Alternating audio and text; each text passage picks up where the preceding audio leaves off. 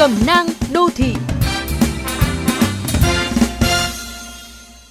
Thưa quý vị và các bạn, lì xì biếu tặng quà được xem là nét văn hóa mỗi dịp Tết.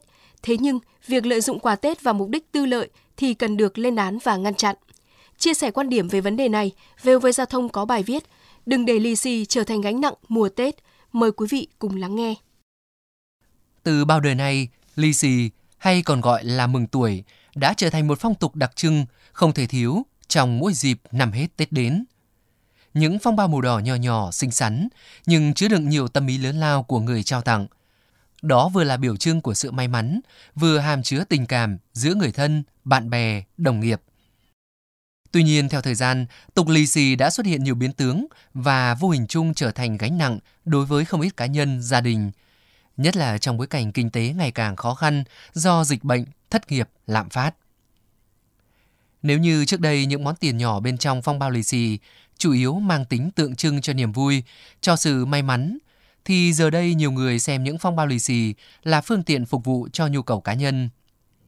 Nhân viên thì tìm đủ cách tặng những bao lì xì dày cộp cho con của sếp để mong được chiếu cố.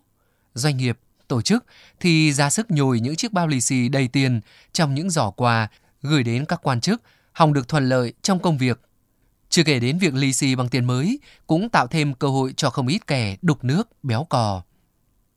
Tôi hoàn toàn đồng tình với quan điểm tung lì xì hay mừng tuổi đầu năm không có gì là sai trái.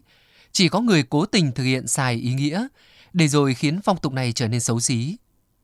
Khi xã hội bắt đầu cảm thấy bức bối với những bao lì xì, thì hẳn đã đến lúc cần phải trả phong tục này trở về với giá trị nguyên bản của nó. Thời khắc chuyển giao giữa năm cũ và năm mới đang đến rất gần – trong danh sách chuẩn bị Tết của nhiều người, chắc chắn sẽ không thiếu bao lì xì để mừng tuổi đầu năm.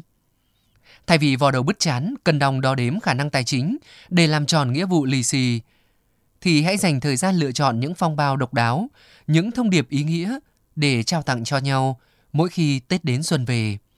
Chỉ có như vậy thì niềm vui mừng tuổi hay được nhận lì xì đầu năm mới thực sự là trọn vẹn.